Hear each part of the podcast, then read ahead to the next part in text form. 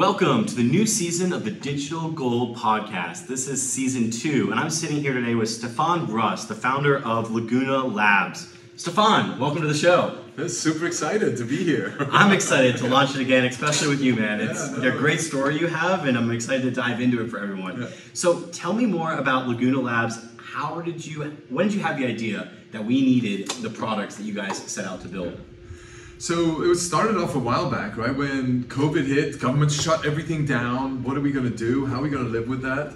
Um, we'll print a lot of money, but it's not going to have any impact on No impact anybody. at no all. impact whatsoever. we can shut down whole economy. It's not going to have any impact, and we'll just print money anyway. And I just felt something's got to give, right? And that, and ultimately it was inflation, right? And so all I, well, I was also intrigued by Terra, the stablecoin that they launched, and so how can we build an inflation protected stablecoin and then ultimately provide more governance on chain as it relates to quantitative easing, quantitative tightening, mm-hmm. and that there's a transparent, you know, not curated, but you know, immutable, visible, participatory sort of way of supporting the economy and opportunities. And so you mentioned a way that couldn't be obstructed or manipulated, so you had to build your own data source, right? Yeah. So we, we looked at how the data source is being aggregated. We noticed that it was like more than 100 years old, right? So they built this back in 1920s. Wow. So it's like On- on paper and pencil, on paper and pencil, surveys, you know. And now they do the same surveys and they do it with iPads. you know? That's the innovation. And so we just felt, let's take a developer mindset to do this. Um, how do we aggregate some? I think we've sourced from 50 million different sources, 50 different sources, Okay. 18 million items that we track on a daily basis. 18 million Million items that you guys track all via programmatic. all programmatic, all on chain, visible for free to anybody that wants to go. Look at the dashboard, and you can see across 12 indexes at the moment, but we'll have about 50 in about a week's time. Wow. So these indexes, what what are they? What everyday household goods? Household goods, rent, you know, is it rent that you're paying? Is it a mortgage you're paying? The prices of housing? Um, is it food? Is it in food that you eat in at home and you cook, grocery store food? Or is it food that you eat out at a restaurant? Your utility bills, your Yeah. the cost of electricity, because ultimately that's influencing the amount you transport, right? Your transportation costs. The cost of everything. The cost of everything, right? Electricity. I mean, And gasoline. It's like we got these two building blocks of our lives, and we don't realize how much the cost affects exactly. everyone. And, and that's that's really just we've just been focused on that and try to identify all new sources. So just before i kind we started this podcast i had a call with a entity out of switzerland that are aggregating environmental data. Okay. and so they've hashed it all on the blockchain. And so we're working with them to put that and make that available to smart contract developers. Hmm. So that smart contract developers then can build products financial instruments that allow anybody to hedge themselves and protect their purchasing power So what type of environmental data are you talking about? Like, is this temperature? Is this humidity? Or is this? so it's less climate data so we have another partner that we're working with and we'll be announcing that next week as well where we're actually bringing to market climate data so all temperature uh, hyperbaric pressure Wow. uh, we're, uh, uh, we're bringing um, historical weather data you know f- floods warnings uh, etc So when you start bringing this data to the oracles, Yeah. that means people can build markets on top of this data that then they can make synthetic like purchases or decisions or bets effectively. exactly Okay. Exactly. And so if you look at the derivatives market worldwide, it's a quadrillion dollar size industry. You look at the commodities industry, it's another trillion, couple of trillion Yeah. dollars. I mean, we can't even fathom those numbers because So there's just so many zeros. um, but I mean, I think you know, realistically, it's it's just um, yeah, it, everybody's going to be building off the back of this, and we want to allow that creativity to flourish. To flourish. And I think that's one of the important things is you need to have the right data set to understand how you're being impacted by these decisions that are so far out, that are so um, abstract for most people. Like what is a what does a quarter basis point rate increase look like? What does a one basis point rate mean to you? Yeah. You have no way to correlate that to your day to day life. So you guys are helping bridge the gap. Exactly. And we're not only doing that, so we're also allowing, we're building a personal calculator. Okay. So what is person? What is inflation to you? Hmm. Because your spending might be different to my spending. Yeah. Might be different to you know anybody else's spending, right? Mel's spending or whatever, right? And so as a result, how do we deal with that, right? And and and how do we calculate inflation to me because I'm driving a lot, car, you know, oh man, I, I have a high cost of transportation. So the inflation to me is 12%, right? Mm-hmm. But somebody in the UK that's staying at home, working from home, has to use aircon during the day because it's so hot, heating Yeah. in the winter at night, they're suffering 88% inflation on utility costs. Yep. So for them, inflation is going to be slightly higher. How do you aggregate that number? Do I save? Do I put that into my own spreadsheet? I can upload a CSV file. Hmm. Do I use Mint to be able to track all my expenditure and my budgets? I can import from Mint. Can I have it on MasterCard? I see all my MasterCard expenditure and I import that and it then calculates my personal inflation. And that's also going to be for free, so anybody can That's an calculate that. amazing tool Yeah. because that's one of the things I think is in hard with inflation. Is Yeah. how does it affect me versus how does it affect you? As you mentioned, electricity in UK is Yeah. going crazy. So that is that's such a cool tool. Yeah. So what are the numbers you guys are seeing at Truflation versus the numbers that are being reported or the numbers that have been reported? Is it a small difference? Is it magnitudes of a difference, um, or is it pretty similar? No, I mean we had a magnitude, a much bigger difference earlier on, um, and it seems to be plateauing at sort of a level of eight to nine percent. Okay. Um, we're reporting nine percent on Truflation for the U.S. And the government's reporting 8.2%. percent And so there is a bit of a discrepancy about by 1%, but it was greater earlier on. We were in double digit. We had recorded double digit uh, inflations at the peak. Wow. Up to 13%. We were just shy of 13% inflation. And so when you're calculating the number and also the government is like a six months of like lagging data, is there like a is there a string to it or is it just today, the present moment? Like how does that work? Yeah, so we we do it on a daily basis. We can't get it right now to have it real time. Yeah. We want to get it to real time, but in order to do real time, we need to have more predictive uh, capabilities in terms of taking into account future pricing of specific commodities, uh, and, and that will then ultimately also then have an impact on today's prices that we experience. Yeah. Um, but we do it on a daily basis. In contrast, the government is about 30 days um, late. So we're 30 times faster than the existing reporting mechanism. And do you guys only doing US dollar inflation denomination or is there other uh, currencies inflation? Yeah, so people have asked us, so we listen to the community and what they ask us. So they asked us to then go to the UK. So we launched Inflation Calculator for the UK. Okay. Um, and we leveraged the same architecture that we have, and so that was very easy. We're now getting asked to have it in different denominations. So we at the past, or so far to date, still only do US dollar denomination. Mm-hmm. And we're looking to sort of see what other, we've been actually been asked, can you put it in BTC and ETH terms, right? Ooh, okay. So. I can then see how it ranks against that. And so we want to then have a widget that we can then add, that you can have to compare versus Bitcoin versus ETH, and then you can then actually US dollar and see what inflation looks like. I think this idea that you know we changed the base denominator currency is completely new over the next, past 20 years. Like, okay, you know, first you had the forex currencies, dollar, sterling, euro, but now it's like, oh wait, you can add any asset underneath there, really, or any type of currency, and the Bitcoin, Ethereum. So that that's that's huge for the for the future. Um, let's see. So we mentioned you talked about personalizing inflation data. What type of actions can someone take when they have that personalized information? let's let's hear about that.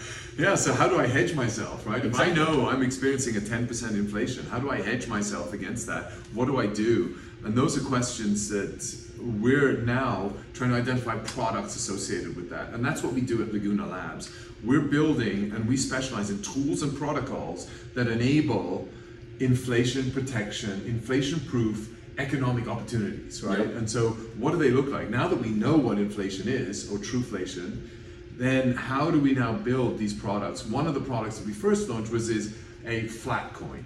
Okay. And a flat coin is a stable coin pegged to inflation. Okay. So it actually moves US dollar plus minus inflation, minus when we have deflation, plus when we have inflation. So it sways both ways and it's just that it stays flat to a basket of items Okay. that you purchase on a regular basis. So it could some is it the dollar like is it a basket of items for the whole world or the whole U.S. or is it for the stable stablecoin I guess or is it a basket of items per individual? At the moment, it's a basket of items for the US. For the US, So okay. we've just got it for the US. We don't have it for individual yet.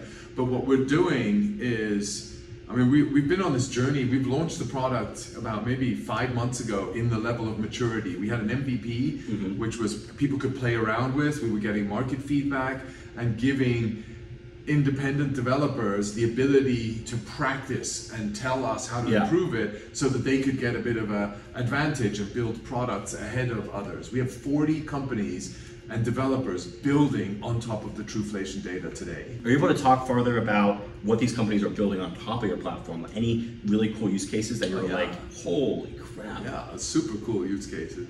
I mean, you, you can always expect, right? So they they're building prediction markets, right? So people can gamble on what the inflation is going to be. So like you could gamble on what their coffee is going to cost in the future. Yes, yes. So they've taken all this up. We don't have coffee right now. Okay. We will have the coffee index up there, but you have already, you know, they they built out, you know, the cost of food. What's food index? How's that mm-hmm. going to change? And so, and then there's a company in Latin America. They built a lottery ticket. So you're buying lottery, oh, and in, in the form of an NFT, a dynamic NFT. You're buying a lottery that then shifts based on um, on true on Truflation data, and at a cutoff time, that that data counts, and then you win or you lose, right? So interesting. so they're actually the lottery prize Yeah. is, is worth more or less because of inflation.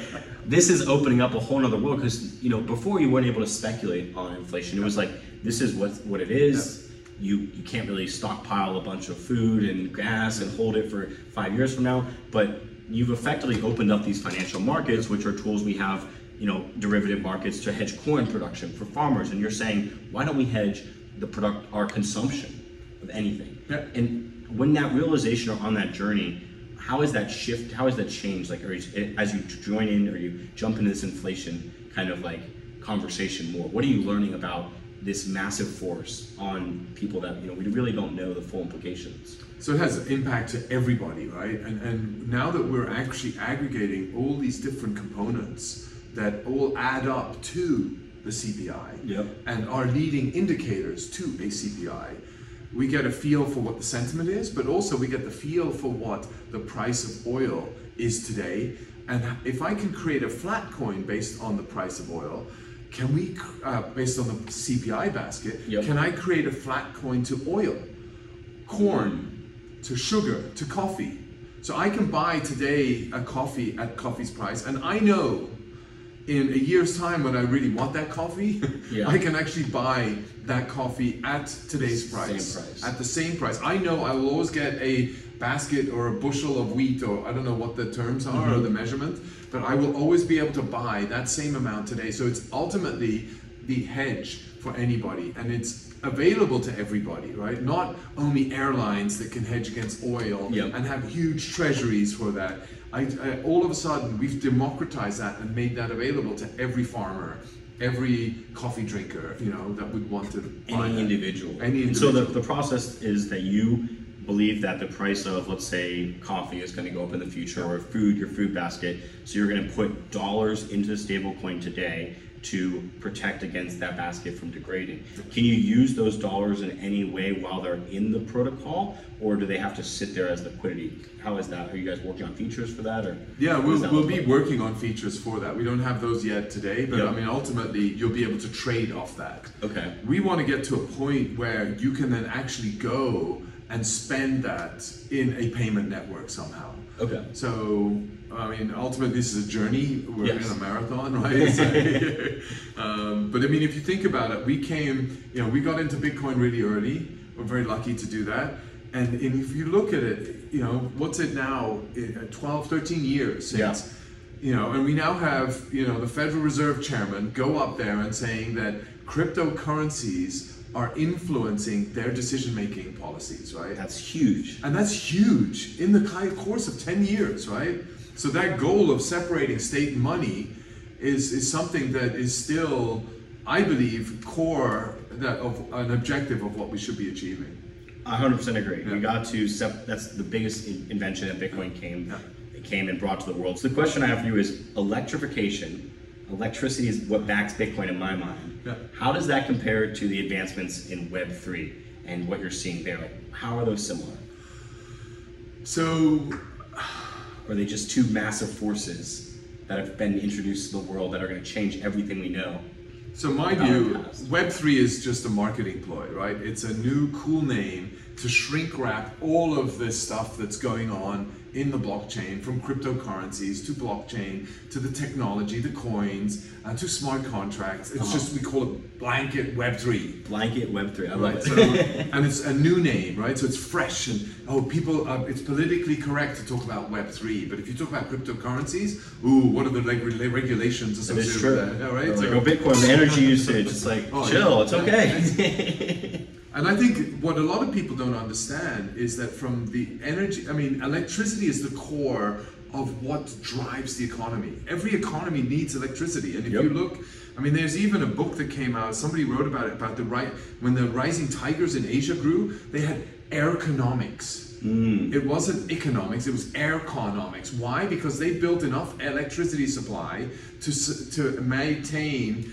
cooling in all of their office buildings across Singapore, Hong Kong, etc., so that people could work in dire heat and humidity whilst and be productive still without Yeah. being oh, I need a siesta it's so hot I can't work anymore and in, in Austin same thing right we've got enough aircon to be able to work in an environment that we don't need to be out in the dry heat versus the humid heat and these these problems effectively made these, these this solution effectively made humans way more not valuable but um, productive productive exactly and like better off overall. So And- Web three, what is it? How is it going to make us better?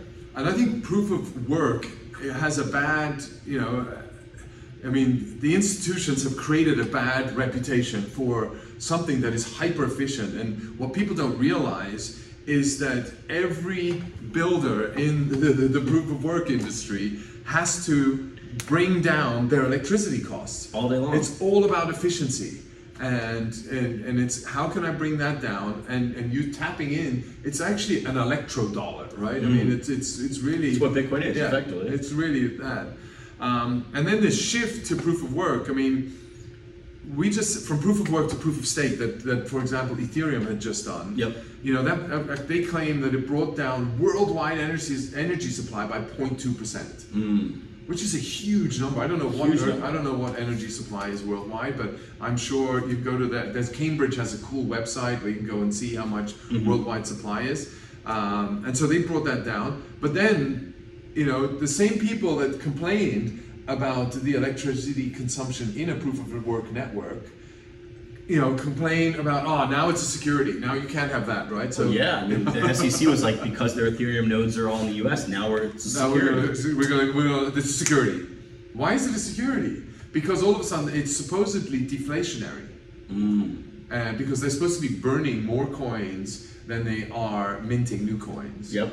Um, and if you actually go, there's a website called ultrastable.money. Yep. And you can actually see how much they're burning and how much they're minting. And in fact, they're not burning, and it's not deflationary, it's still inflationary, just at a much lower rate than if it were a proof of work network.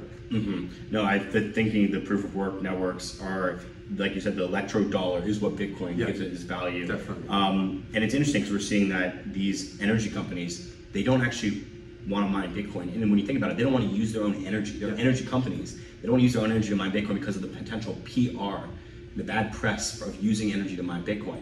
And like you're multinational conglomerates, but you don't see the value of this energy dollar yet. And so it's going to take more years for that that trend to shift to in change, education. right? Yeah. So But they have a lot of wastage throughout the production, the transmission, Yeah. Uh, the gener- the extraction, sorry, and then the transmission, and then the generation. Well, then that's right? the problem. There's this one group came to me and they said, "Hey, we have a coal plant. Yeah. We can't meet demand of the grid because we can't get the coal plant started fast enough. So we can't actually be that last reserve to make sure the grid doesn't go into blackout or brownout because the coal plant's not running to full capacity. But if they had a Bitcoin miner, it would already be running to full capacity, and then they could automatically put the power on the grid. But that right there might even be too conf, you know, con- not controversial. Controversial. controversial. Yeah. Exactly. So it's like little things like that, like even utilizing the energy resources.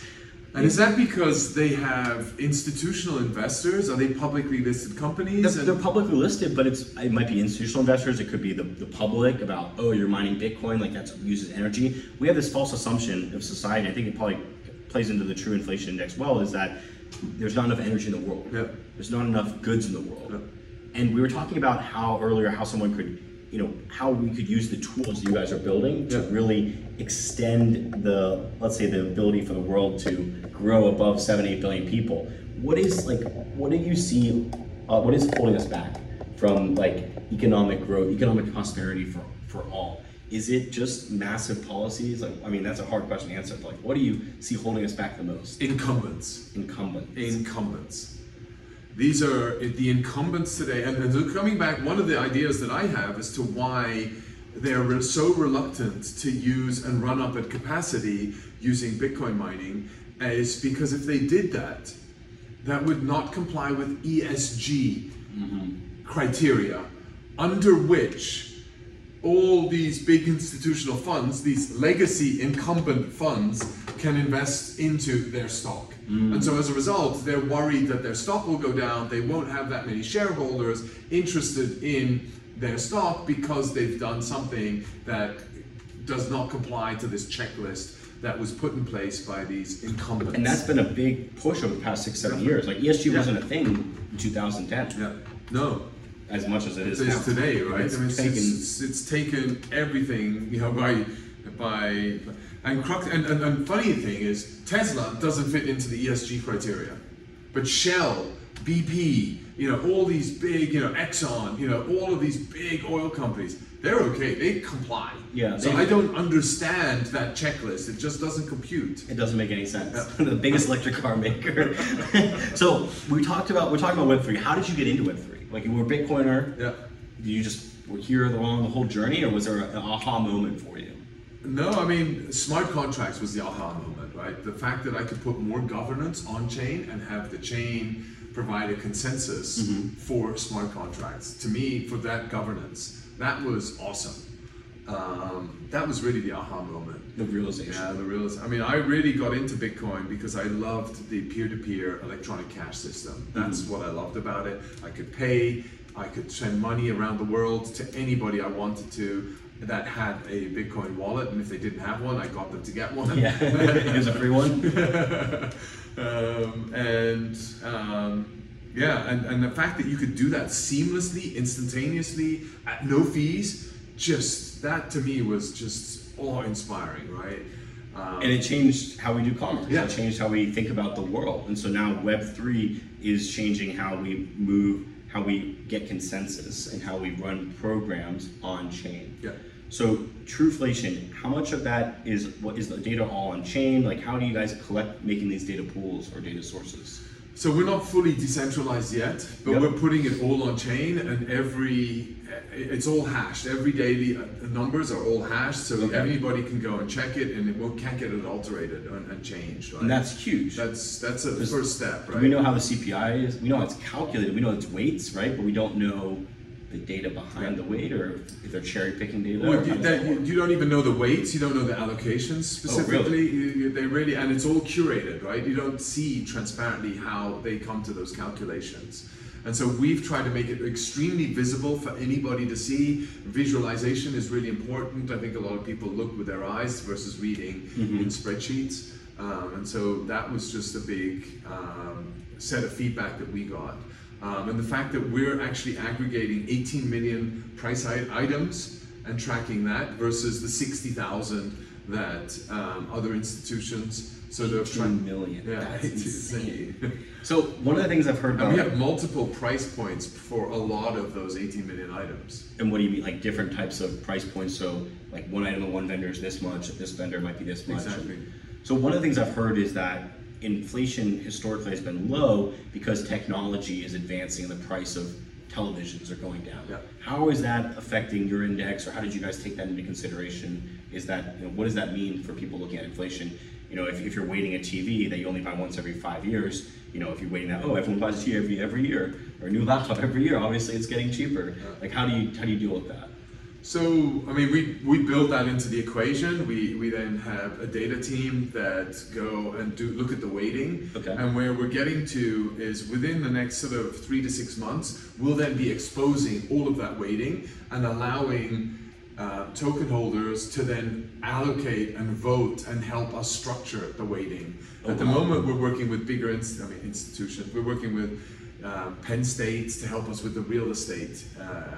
Allocation and how we weight property and how come how we get to a better algorithm that then computes what is the price change across the U.S. for residential, commercial real estate, things mm. like that. So that that's that is huge. So you guys are working with multiple partners to get all this data. I mean, how do you keep up with it all? You got the stablecoin, you got Truflation. Like, come on. We're, we're, we're about 50 people across 50 the people. Google Labs at the moment. So the, the, the Truflation team is about 12 people.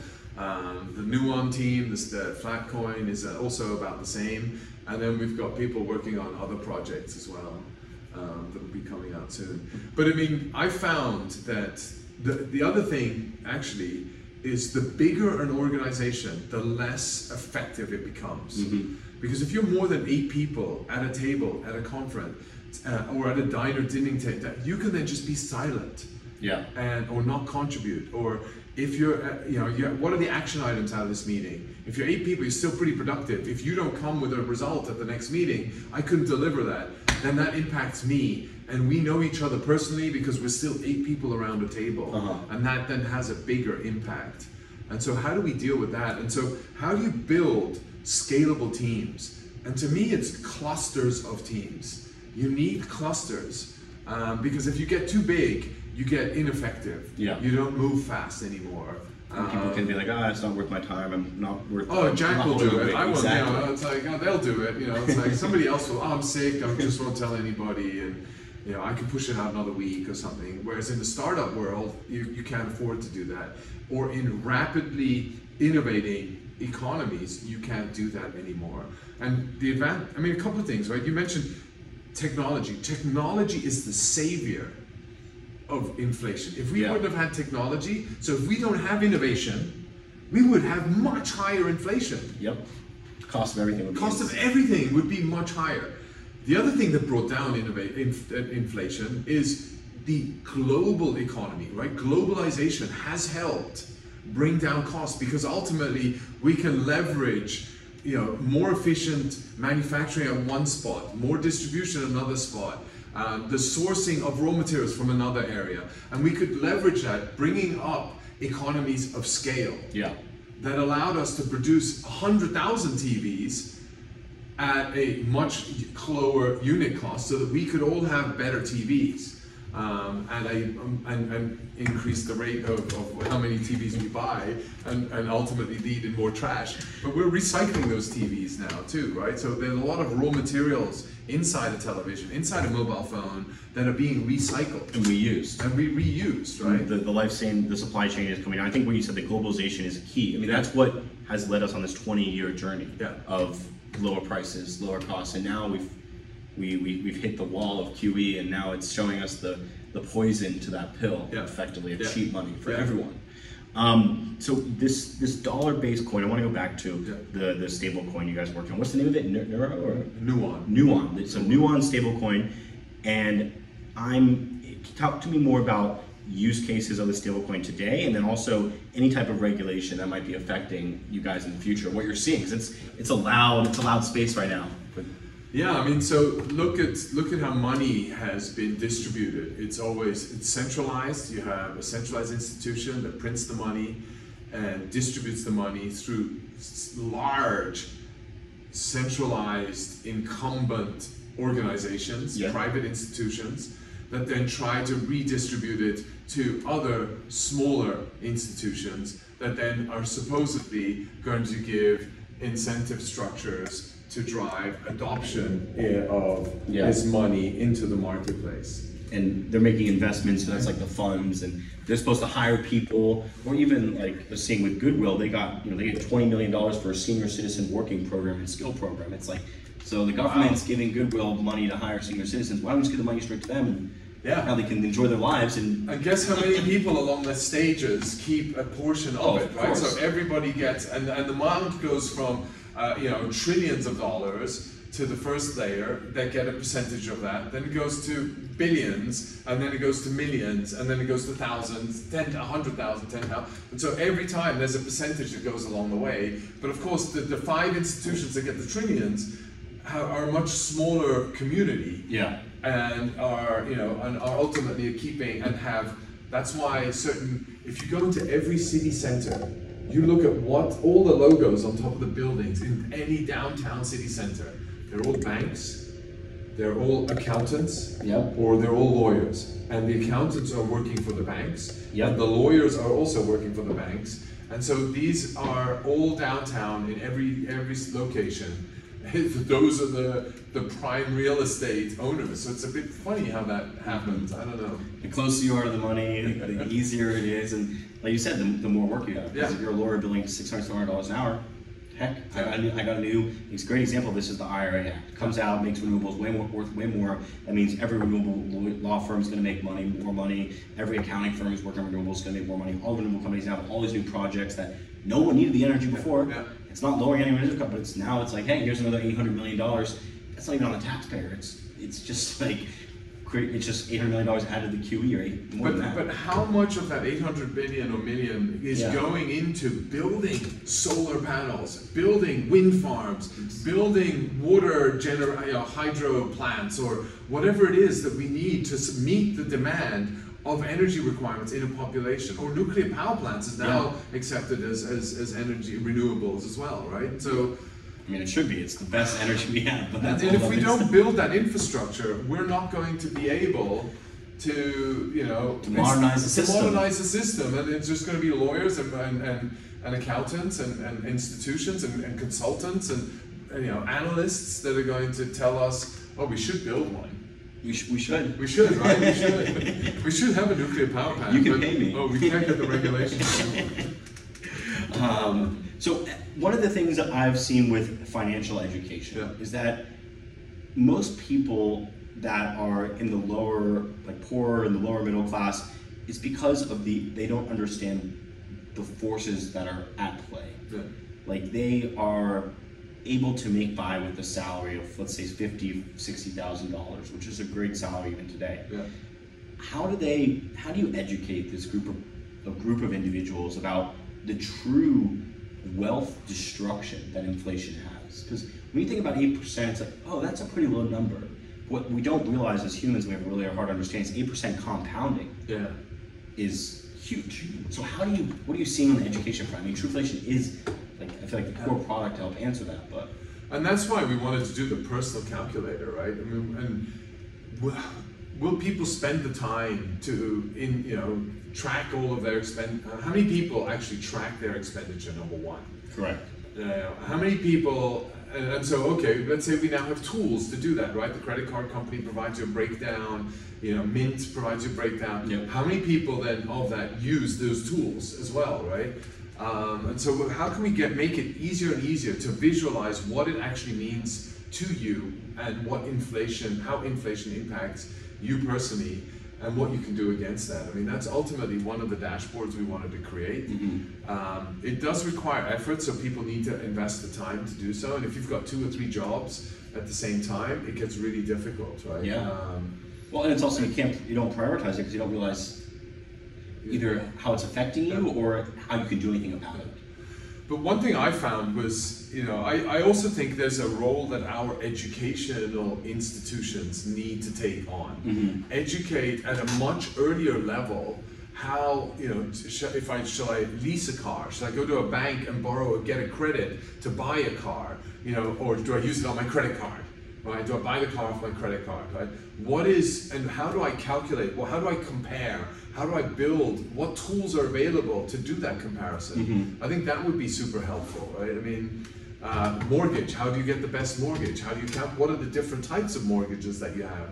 Things like that to, to then streamline versus going to a loan shark, you know, paying 20 bucks, Yeah. 20% a month, or having it out on your credit card, having 20%, 30% a month, right? and who has your best interest in mind? The Yeah. reality is, is that you don't know as a consumer. You're just okay. I have my credit card. I might not be able to pay it off this month. Well, I get hit at 18 percent interest. Well, there's another guy down the street that'll offer you 10 percent. You just gotta know who he is and talk to him. Yeah, exactly. And that, that's that that sort of critical mindset, or I don't know, that we need to educate at high school levels, right? I mean, that can't come at a college level. I mean, you have just earlier that we can, in real world practical examples versus, you know, um, yeah, how does that impact? What can- you know? So maths. You learn maths around examples. What would it take? You know, sort of. That's the mathematics you need to do. Yeah, the, the real world examples. Like when you're in math class, you should be figuring out how to use this math to determine your cost of goods or your how to get a mortgage. Like that's all things you can determine with. It's all math. Yeah, it's Like, all math. not Yeah, It's like what's the price per square foot in in this house? Why not correlate it to real world purchase decisions? Exactly. So with Laguna Labs, you guys raised money. Let's talk about that journey. Yeah. Can you explain to me when you started, like how the process was, you know, how many pitches you had to do? Were people thinking you're crazy, or people were like, I love this idea? Talk through that because I think it's something that you know we're talking about financial freedom, financial education. Raising capital to build a business is one of the I think the best things you can do to build wealth. Yeah. So how is that process for you? It's not an easy one, that's for sure. Nobody believes you at the beginning. Everybody's super skeptical, and, and you need to overcome that, right? I mean, I, I had the advantage that for Laguna Labs when we launched that we I had a good team, uh, I had a track record, uh, and I had a lot of experience in being able to prove that I, I have executions capability. Um, what investors generally look for is they'll invest in the team. So it's the people that matter. You matter if you're going out and raising money. So how do you bring across the energy you have, the passion you have, bec- to sustain and hold through really tough times that you will go through, the 50,000 no's you'll get before you get a yes, right? Um, the skepticisms. Everybody's got advice. They tell, oh, everybody tells you how to do this better and that better. But when you're actually, you're the person in the arena, you know, you're you're the one fighting the bull. The bull's going to come out at you, and no matter if some oh change, move to the left. It's like the bull's coming at me. If I move to the left, there's a big stone there. I mean, you don't do You, you, you need to be the one in charge of your story. Yeah, exactly. And because people, like you said, they'll say no, no, no, no, no. But it's like you believe this so strongly. Yeah. And so I guess what is that belief for you in Laguna Labs slash True Inflation? Why why do you do what you do? because I just want to protect people's purchasing power. I, that's my mission. I, I believe global economic trade is going to create a happier planet. Mm-hmm. Because with exchange of goods and services for a certain value drives interaction. Interaction creates communication. Communication creates a better understanding for both parties. Mm-hmm. A better understanding of the both parties creates a much more consensus driven environment versus a conflict oriented environment. And that's what I want to get back to. And I believe the blockchain and what we're doing at Laguna Labs, putting more governance as it relates to economic benefits mm-hmm. to everybody, is the way to go about it. Oh, 100%. It's the granular approach, but also has the macro in it. Exactly. And it's what, like you said, this these forces that affect us that we don't really know yet. Blockchain is going to help us quantify that. Exactly. And we'll put so much more is going to go onto the blockchain. We have no idea today. I mean, I wrote a white paper way, you know, right, I think in 2020, three years ago, about how we can tokenize the planet. Mm, okay. Tell me more about this. You know, so can we tokenize the carbon credits, right? Can we tokenize, you know, the car, you know, if you plant a mangrove tree, mangrove trees have been um, have been verified, you know, scientifically proven to be a great absorption of carbon dioxide. And Yeah. so, okay, if you plant one, should you get over the life cycle of that carbon tree? Should you get s- uh, of the life cycle of that mangrove tree? Yeah. Should you get? How do you quantify that? What are some examples? How could you build a marketplace around that? And so build a whole ecosystem around that. Anyway, So the thought process here is that why do we let the big guys get the carbon credits and build their carbon separation plants? Why doesn't everyone have the same ability to, you know, where they can, that's their job. They're gonna go plant mango trees. Yeah. And the reason why you wouldn't do that for a job per se is because you don't have the, the credits, the government credits or the, the system in place. But the reality is, is it's in place at the financial institution level, but it's not in place at the individual level, so they're forced to go work for another massive institution. And so you look at, I looked at that industry, there are five, four or five companies that really matter and are the only ones allowed to, to verify and certify that you have planted that mangrove tree and that mangrove tree is doing 10 carbon credits a day or a year or whatever it is. And, those, and of course they're big consultants. Yep. They're approved by the big institutions uh, or the governments, if you will. And ultimately you need to pay them gazillions of dollars to come and verify. You and I can't afford Yeah. that. For that three trees that we have at home that we planted to do good, right? It's not worth it's it. It's not worth it. It's just it's it, it doesn't work. So how can you democratize that or consumerize that and make that available to anybody? By bringing all this data on chain, Yeah. we're allowing it to be authenticated, va- validated at any moment, Yeah. and then allowing people to take action. Incentives, incentive structures are huge, and that's I think what is what is changing with Yeah. the Web three and with crypto is we now have the ability to control incentives. Yeah. At the very like we, we all wake up in the morning and we have these plan of action, all because we've set these incentives up for us of what we're wanting to do and how we're going to spend our time. Actually, a good example of that directly to consumers are things like you know. You call them city, but they make, but they are a, a a very clear experiential manifestation of the incentive program. It's like Sweatcoin or Yeah. STEPN, right? Where I walk, I walk to work, I earn coins Yeah. because it's clocked my step per step I do. You know, so there are all these little ideas that all of a sudden with a phone you can now earn money without doing anything, right? And, mm-hmm. and yeah, By doing your day to day, by just doing your day to day. And how can we gamify more of what we do on a day to day basis? And then it comes down to what does society value as Yeah. value creation, and then Totally. how do we incentivize Totally. that? Like we value planting mango trees, trees versus you know, walking. walking, that, that is this is a beautiful market. Yeah. So one of the problems, what are the problems with this space, like holding it back? Web three in general, or, or Laguna Labs. I mean, what constraints are you guys seeing in the marketplace? So it's the resistance to new and resistance to innovation. I think full stop. If I would summarize it, that would be it. And the reason I see that is we have today people running the world Yeah. that have been in their roles for decades and decades and decades and decades, right? So five, six decades run, they're still in charge. They have not been entrepreneurs themselves. They have, you know, not really, you know, they've, they by attrition, they've worked their way to get to where they're at, mm-hmm. just because they stood around and hung around the longest. And they're the ones deciding on how, and of course they don't want change because it's Yeah, their no. professional life. And they all went to the same schools, by the way. They all went and worked at the same departments or the same offices and the same industries. So they're all together. And so they don't want change. Mm-hmm. Because they don't. It's change to them doesn't bring any immediate. What's the benefit for change? That means I have to work more. I have to understand Or something lose new. my job. I might lose my job. I might make myself obsolete. Um, and so that to me is, is something we really drastically need to change quick. Because we can't become complacent. We, we need to innovate because otherwise somebody else on the planet will do so. We'll do so, and we'll Yeah. bring more jobs and scaling. Uh, When it comes to developers, Yeah. how are the how is that availability? The amount of all the developers in the world, Web three developers. I mean, they're hard to come by. So, how, what can we? What are you seeing like in uh, programs to make more Web three developers? What are you guys doing or seeing in the development world? So a couple of things. One is um, there are about 26 million developers worldwide. Okay. About 18,000 of them are active on a monthly basis in Web3. Wow. So that's less than a percent. So there's a big push, and, and we, we're really building out Laguna Labs to attract developers and come up with economic models that incentivize developers to provide value to a blockchain instead of just building uh, building on the blockchain and getting a grant and then running away and doing something else. So how do we do that? And, and so and how do we incentivize developers?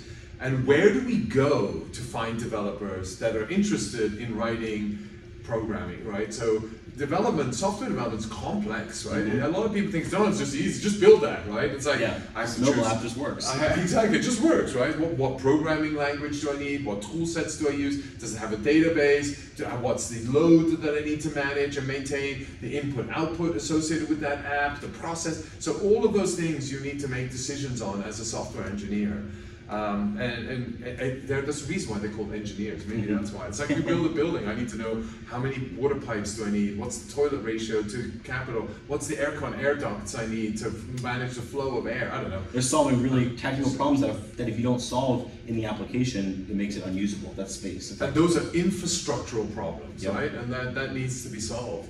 And so anyway, where do you go for those and how do you attract them into the Web3? And the advantage that we have in Web3 is there's innovation happening and there's creative freedom that these developers can exercise without the framework of legal restrictions, regulatory frame, you know, impediments, right? Mm-hmm. Uh, lawyers, product managers, marketing guys that are shouting down their neck to get this down going and build this and to build this widget and only incrementally improve it. I don't want to change anything, just improve it incrementally, right? I mean, that was don't change Facebook. my business model. Yeah. They have all these developers, yep. 70,000, 80,000 people. They hire them not because they needed new products, they're working on cool things, it's because, hey, your job as developers is to just always make little changes. Yeah. And what that means is that you're incentivized to make new changes, but you're not incentivized to optimize old systems or to maintain old systems. And I think that's a lot of what happens in the development world, but it's like, how do we build core systems that we can affect people's lives? And I think the software is, is coming yeah. to that point. And Truflation is one of those tools where it's like, this can really affect the lives of millions of people because it's fundamentally different than what else, whatever, whatever, everything else that's out there, and it's verifiable and trustable. And I think you go, I mean, Innovator's Dilemma, a book comes to mind, right? And sort of, you look at that, and I think every tech company or every company that starts up is the innovator. Yep. And then you grow to a certain size, and then you run the dilemma. If I change too much now, I change my business model, right? Yep. And if I change my business model, then ooh, that could impact my investors who are, who are going to be worried about going back into a new business, right? And so it, it's, it's, a, it's definitely a dilemma, mm-hmm. and tech companies have been going through that all the time, right? I mean, we've seen a huge transition between all the tech companies, and if you don't innovate, you die. Yeah. Right? And you experience that. There's no government bailouts. There's no, you know, you you die. You you crash and burn, and that's the way it goes, right? And and that's how it seems to be for everyone in the market who's a small business. Yeah. You know, when, when it comes to the larger guys, it's almost like they're too big to fail. Exactly and they're the ones that get the bailout. But either way, um, either way, we progress from that. but I think one thing that that to me is is that as an innovator, you have to get distribution faster than the incumbents get innovation. Mm. Distribution faster than the incumbents get innovation. Exactly. Because the incumbents already have the distribution. Yep. And if they understand how to innovate and then get the dist- and so the incumbents are going to do everything in their power to slow down any kind of innovation that might threaten their distribution mechanism, right? Mm-hmm. Or versus adopt it. And I've been involved in a lot of different, I mean, I got involved very early on in the mobile industry. And I remember mobile app developers were the disruptors, right? It was like trying to build apps on the, I don't need apps on the phone, right? This was when Nokia yeah. was trying to sell, you know, phones that could play music and have your credit cards in your phone. Really? yeah, Nokia had all of that. But then they lost that ability to convert that into reality, right? Because mm. um, they weren't able to to build the ex- user experience that we now use today, which is the full screen. And so everyone was like, "Yeah, this is cool, but it's not 10x better." Because they started shifting from an engineering-based organization into a more structured, financial, analytically driven, marketing orientation mm. organization. And so as a result, what's the spreadsheet? What's the ROI of that innovation of building a flat screen? Yeah. How, and, and, I'm going to base the ROI based on historics. Yep. Based on the pattern of our traditional phone, I can then calculate that if you're doing a flat screen phone, oh, we launched that two years ago and nothing worked. And, and so if we take the trajectory that we've got now versus actually taking a fresh look and let's try and get something new into market. Mm-hmm. And I think that's the innovator's dilemma that really happened. So again, it also comes down to how big are you? How do you stay nimble? How do you stay focused? How do you have customer feedback and mm-hmm. incorporate that into the product development cycle? And your product needs to be amazing. Yes. I think as an incumbent, yeah. your product is the, the status quo, yeah. or it's the de facto, and it's not the best. It's not in this. So when someone has a new product, as a tech guy, they have to be ten times better. Like you yeah. said, we're thirty times faster than the government collecting this data for Truflation. So. And nobody appreciates tech. Com- tech companies uh, uh, deal with this all the time. And so, how do they go about doing it? They generally do acquisitions. So they let small, innovative companies blossom. Yep. Google bought YouTube for a billion dollars. I mean, you know, yeah. think of that. I mean, everybody thought they were crazy, right? They had all these lawsuits, they had to clean it up, and they made it now today. But they saw something at the time that nobody else saw. Yep. Facebook bought Instagram, they bought WhatsApp. 20, 18 billion dollars they paid for WhatsApp.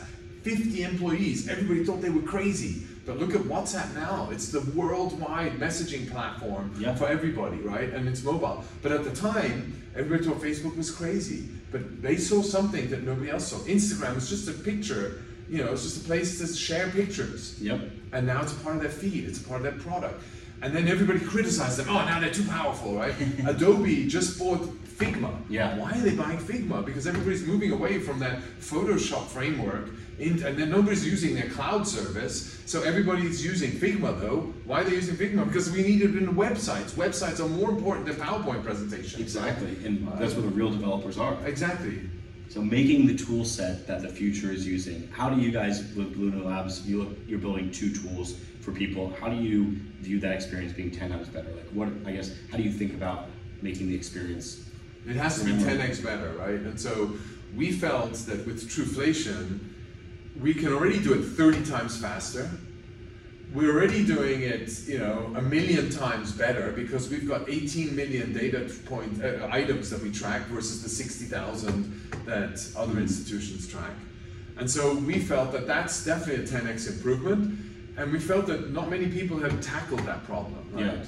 Um, and, and so we looked at that angle, right? And we had a lot of difficulty, coming back to the investor story, convincing investors that this was a moat. What's your moat? How are you going to charge people, right? Still, people ask us that question all the time. Yeah. And it's like our moat is the big, you know, how did Google build a moat? They started off, you know, with aggregating more websites and crawling more and more websites Than anyone else. than anyone else. And so our view was how do we make a great user experience with the data that we're aggregating?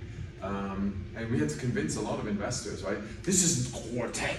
I need core tech, right? And so, What do you mean by core tech though? so they mean sort of, okay, what's the core underlying algorithms that you're going to be building that's going to be unique to your service and you don't open source that? Or Yeah. what is the infrastructure that you're going to be building in terms of hardware aggregation, software components that are going to plug into those hardware and build a new database on the blockchain, for example, right? But then you know at least that this investor is not the right investor for you. So you then go and find who and which investor suits you. But if you have a clear vision, you're not going to know.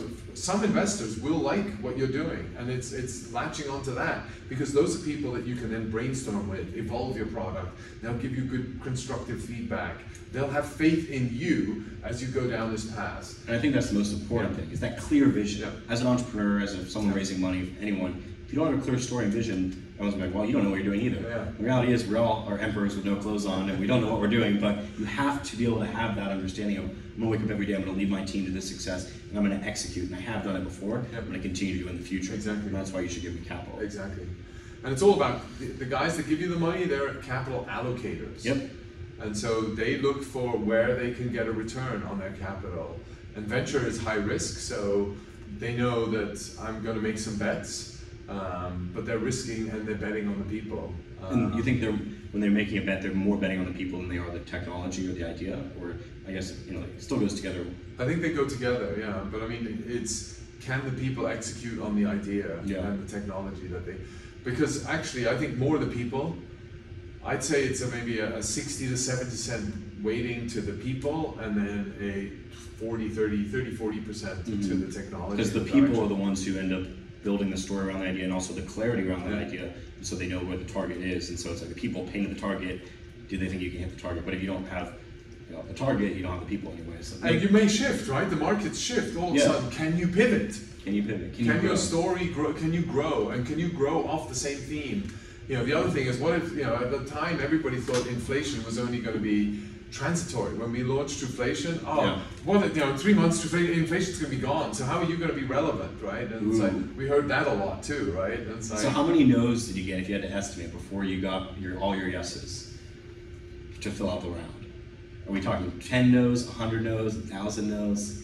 no, it was definitely uh, more than ten, less than hundred. Okay, I mean, it was definitely in the tens, twenties, thirties, maybe thirty no's. nice. Um, And but I, I was very lucky to get a, a yes very early on and a super committed yes. Mm. Um, so And that you think that's a key for raising key. money. Uh, it just gives you momentum. You have the support, the backing, and the credibility. So was that a Uh, yes with a check, or just a yes? I'm going to commit term sheet, maybe sign a document, or how did that yes come about? If you don't mind sharing. Um, so the yes came. Uh, there were two two yeses, right? So the yes for Truflation came about with a term sheet and, and commitment, and and a network, right? And so opening a lot of doors Yeah. and helping, and that that that got us going. And we still got a lot of no's, but at least we got a lot of doors to the right people really quickly Really cool. and that, that helps. Um, and then with Laguna Labs, we originally found a investor that um, had committed a significant check size to because we just had an Excel spreadsheet Mhm. and this concept of a flat coin and, and, and, and that was and I said okay we'll back you based on your background we'll back you and, and so we got we got that and we then had to come up with the story and then plan and we, we walked them through our every sort of we had weekly weekly monthly updates and so we would just update how far have we come this month and this is what we're thinking this is where we're going Yeah. and they saw that progress and we executed fast right and so Yeah. that's what they liked a lot That's that's I think that's a very a key portion of young entrepreneurs. Yeah. They don't. It's a lot of talk, but not a lot of execution. The reality is, it's better to not have any meetings for a whole week. Yeah. Show what you can do, and then have that meeting and know what you want. And the investor is like, hell yeah, let's do it. and it's it's yeah show so i have a, a statement that i stole from a, a really close friend that i worked with in the mobile ecosystem a lot but code beats you know code beats powerpoint Code beats PowerPoint. Yeah. I love it. so if you have code and you can show a demo it, that's much stronger than a business plan on a powerpoint Exactly. Yeah. Because the code is like, oh, this is actually the feature set. Yeah. It's tangible, immediate. And I can see you built something. You've invested your idea to try and conceptualize, take your concept and put it onto. uh, So it's easy to connect the dots and Yeah. conceptualize, but it's hard to execute and make better experiences, and that's why the incumbents don't do it. Yeah. That's why. It's, it's like, give me a plan, show me the Excel spreadsheet, what's the ROI, what's the investment going to be, what's the cycle, and so you have to go through this whole rigor mortem. Yeah. Uh, rigor, I don't know what the word, maybe that's not the right way to say it, but you have to go through this whole process to get to an outcome before you can even start, right? Yeah. So it's like so burdensome. It's like you just finished the marathon, and now you're actually going to start your Yeah. ultra marathon. But it's also safe, right? There's no pressure on you if you're in a bigger organization because you're still earning your salary all this Yeah. time. And if you're sick tomorrow and you don't turn up, nobody's really going to notice. I mean, if you do it very regularly, people get a bit upset and they'll notice. But but uh, ultimately, you know, you, you're in under this sort of safe umbrella of a bubble. Um, and so, of, of the corporate, yeah. yeah, exactly. well, Stefan, what else do you have to sh- want to share with the, the community and on the podcast? Um, look, you know, it's like to check out app, you know, check out truflation.com and, and, and you know, check out Laguna, L U G A L A G U dot N A. dot .NA. Um, and, and check out our products. And if you're interested, you're a developer, build, um, we'll provide you with all the support we can um, to make uh, your product a success around what we're trying to do. And where can people connect with you personally? What's the best social media? So Twitter, srust99, Okay. srust99, um, and then on Telegram, same handle. Hell yeah. Uh, Well, thanks again, guys, for listening in to the Digital Gold Podcast. This is episode one of season two, and we're excited to be back. I'm glad to be the pilot.